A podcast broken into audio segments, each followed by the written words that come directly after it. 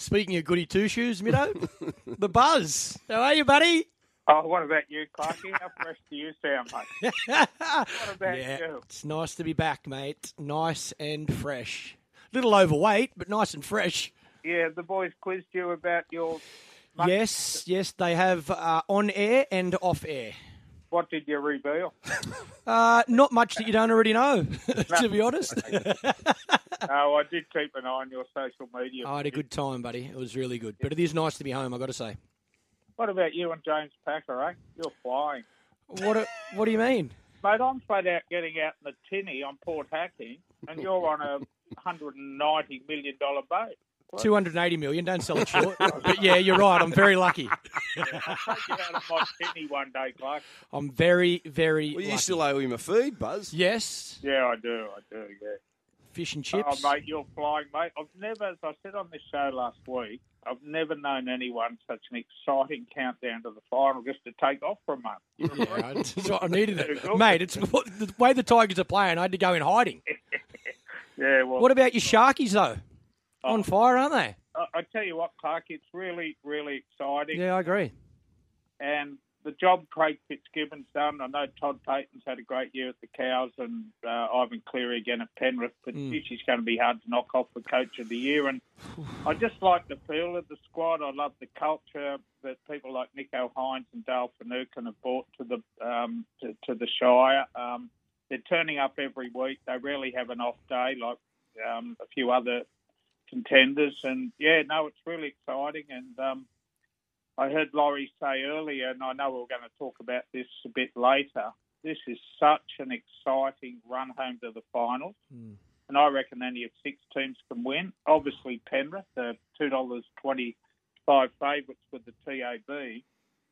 But like you said, Loz, I just cannot work out who they'll be playing. And um, to have South and the Roosters strike form over the last month is so great for this competition.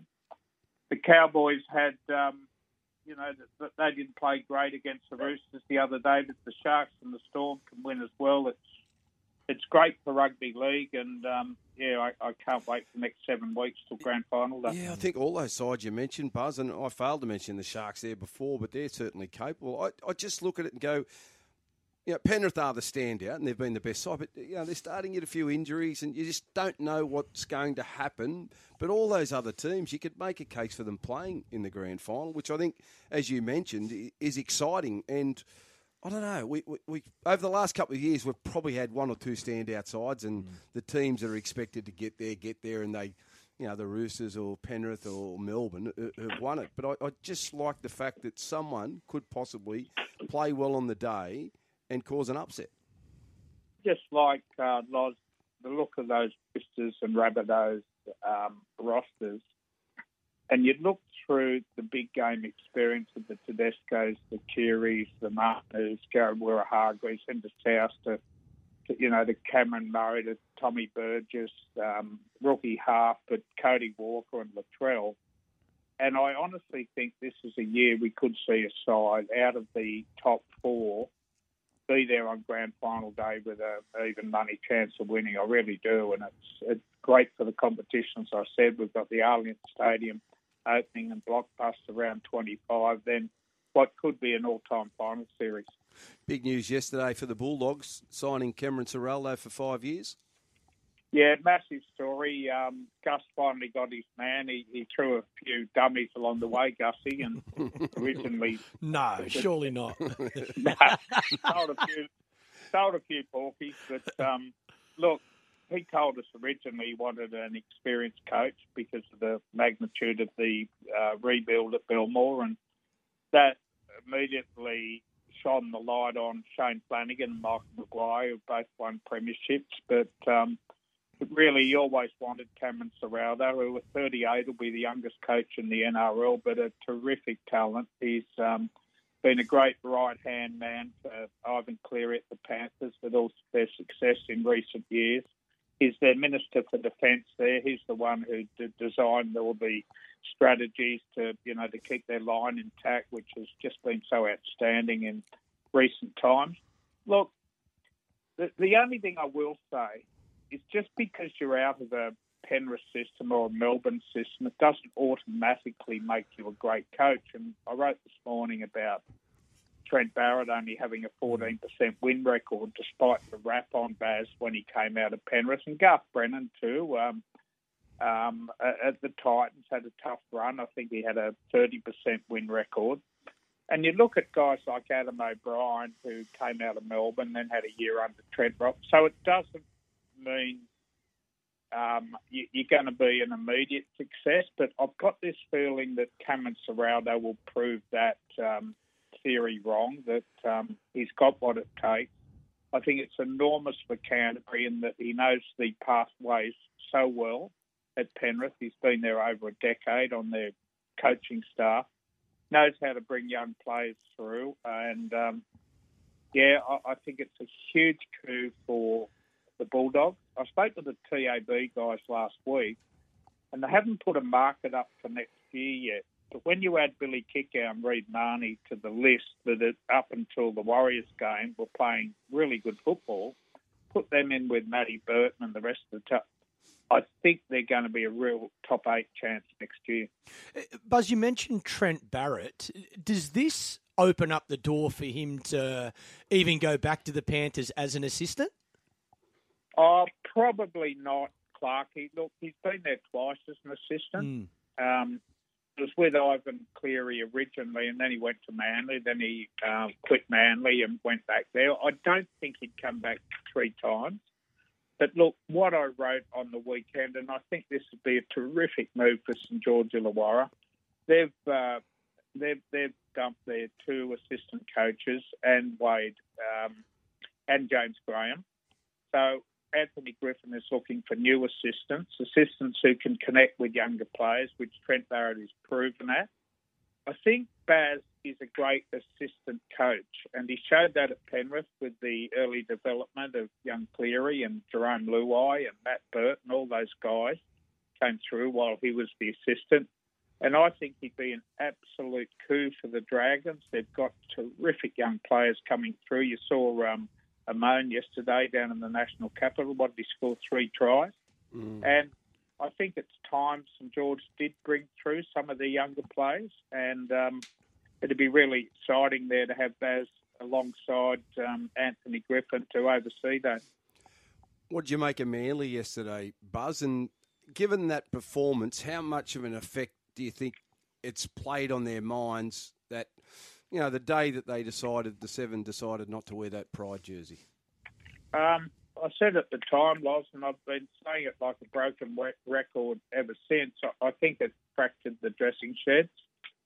And again, I don't want to be critical of those players. I'd just like to hear from them, uh, the seven who pulled out, uh, to get a better understanding of their reasons but they weren't. Uh, they, they, were really poor. What did they leak yesterday? Thirty-eight points, something like that, to the mm. Titans. That's just not on for a team that was mathematically still alive in the competition. And now um, I know Brent Read wrote in the Daily Telegraph on Saturday about the clauses in Des's contract and the fact Des's manager George Mimas um, met with the club two weeks ago, but can't get rid of that clause in the contract that he has to make the top eight or top six this year to get an extension. So what this means is Des is going to be under enormous pressure to turn it all around next year. I don't know if they've brought in a, a lot of new talent. They're losing Kieran Foran. They've got to get Josh Schuster fit to play five eight next year. So it's a real turning point moment for the Seagulls. It's been really, really disappointing the back end of the season, and obviously the pride jersey um, has affected them because what you had 10 players who were prepared to turn up and play for their season against the Roosters. What was it, two or three weeks ago? What you had seven that didn't. And again, I'm not blaming them. It was a total lack of consultation from the um, from the club.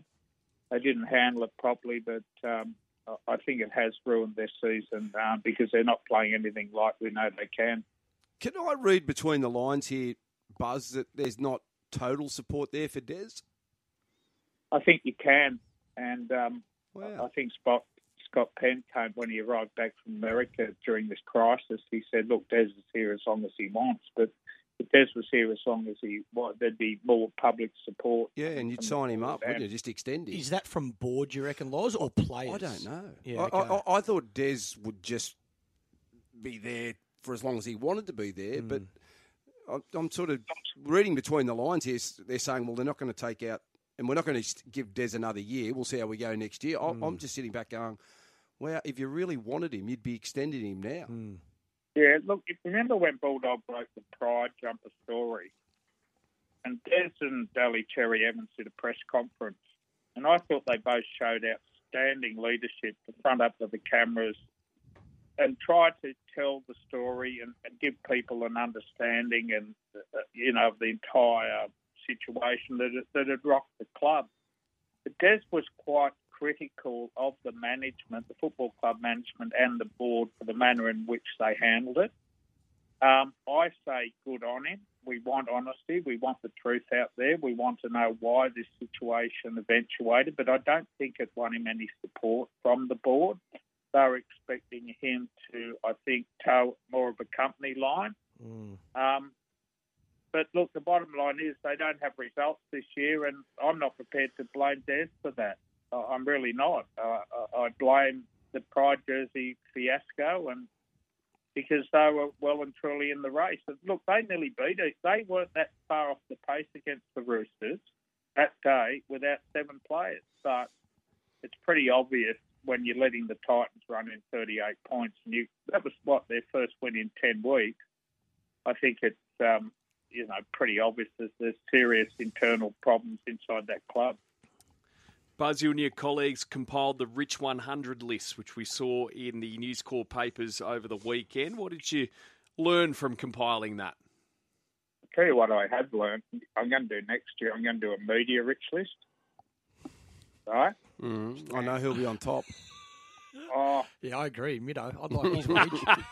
Well, I know I know what the Quinella will be. Daley Clark. Please. Daley Clark. Yeah, in that order too. I agree. No, Then, no. then we move on to the battlers, right? The workers, the, eh? The grafters.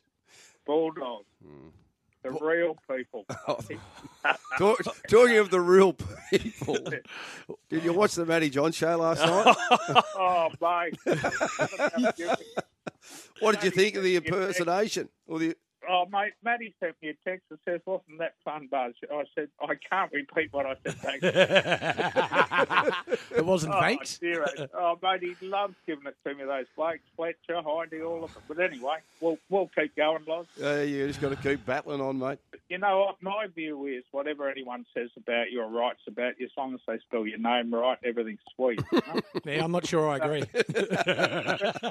yeah, I'm happy for him to spell my name wrong. Yeah, yeah. You're with Clark with an E, aren't you? I am. But anyway. Today I am. Um, Mido, back to that NRL 100 rich list, and look, what it did expose was uh, uh, at least a dozen or more really questionable deals of players being overpaid in the competition. And my column today, I pointed out that we should not in any capacity be blaming the players. Like, no one held a gun to David Peters' head and said, you know, you've got to sign here for one, 1.1 million or whatever he's on.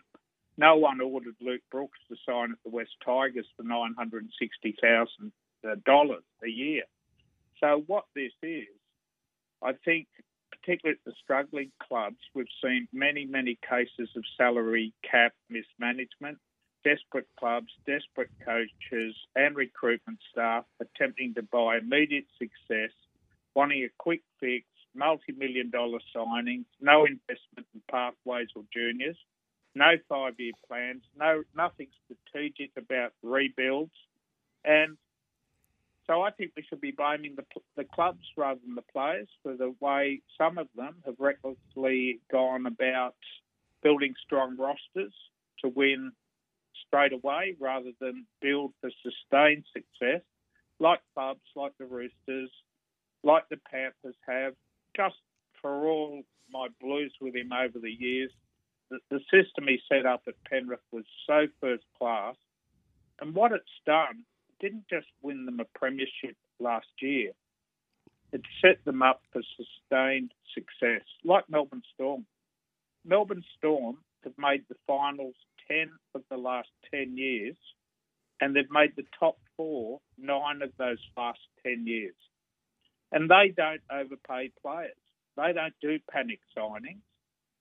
So these clubs like the Warriors, Titans, and the West Tigers have got to steadily rebuild, show some patience, show some mettle against, you know, and just just build, and they'll eventually get there. But you know, the West Tigers threw so nine hundred thousand at Moses Mbye, nine hundred thousand at Russell Packer, Joey Leilua, huge money, Josh Reynolds. It's not money well spent. The rich list has exposed this. Well, I'll tell you where money was well spent, Buzz, and whatever they paid him, it wasn't enough. Nicho Hynes, both on and off the field. Oh my goodness, what a quality human being this guy! Did you guys see his um, see him at full time in Tamworth the other day? How he spoke about the the grieving family of mm, yeah. Green, and it was just delivered so beautifully. And uh, Nicho Hynes has had a lot of experience around mental health and he's had a few personal battles himself, and he, he knows a lot of his mates have as well. And if we do an Are You OK campaign, I don't think it should be just for one round. I think it should be every round. And the game has got an opportunity here to take a leadership position on that. And I heard your very good comments earlier, Clarkey, and I think people like Nicho Hynes and, and yourself, Clarky, with the cricketers need to front these campaigns. And, you know, people listen to their heroes and the, the stars. And if you can save one life, yeah. it's going to be a victory. And um, yeah, it's going to take a long, long time for all of us across the game, uh, the fans, players, everyone, you know, to get over what happened with Paul Green last week. Yeah. Buzz, thanks so much. Thank you, guys. Cheers now.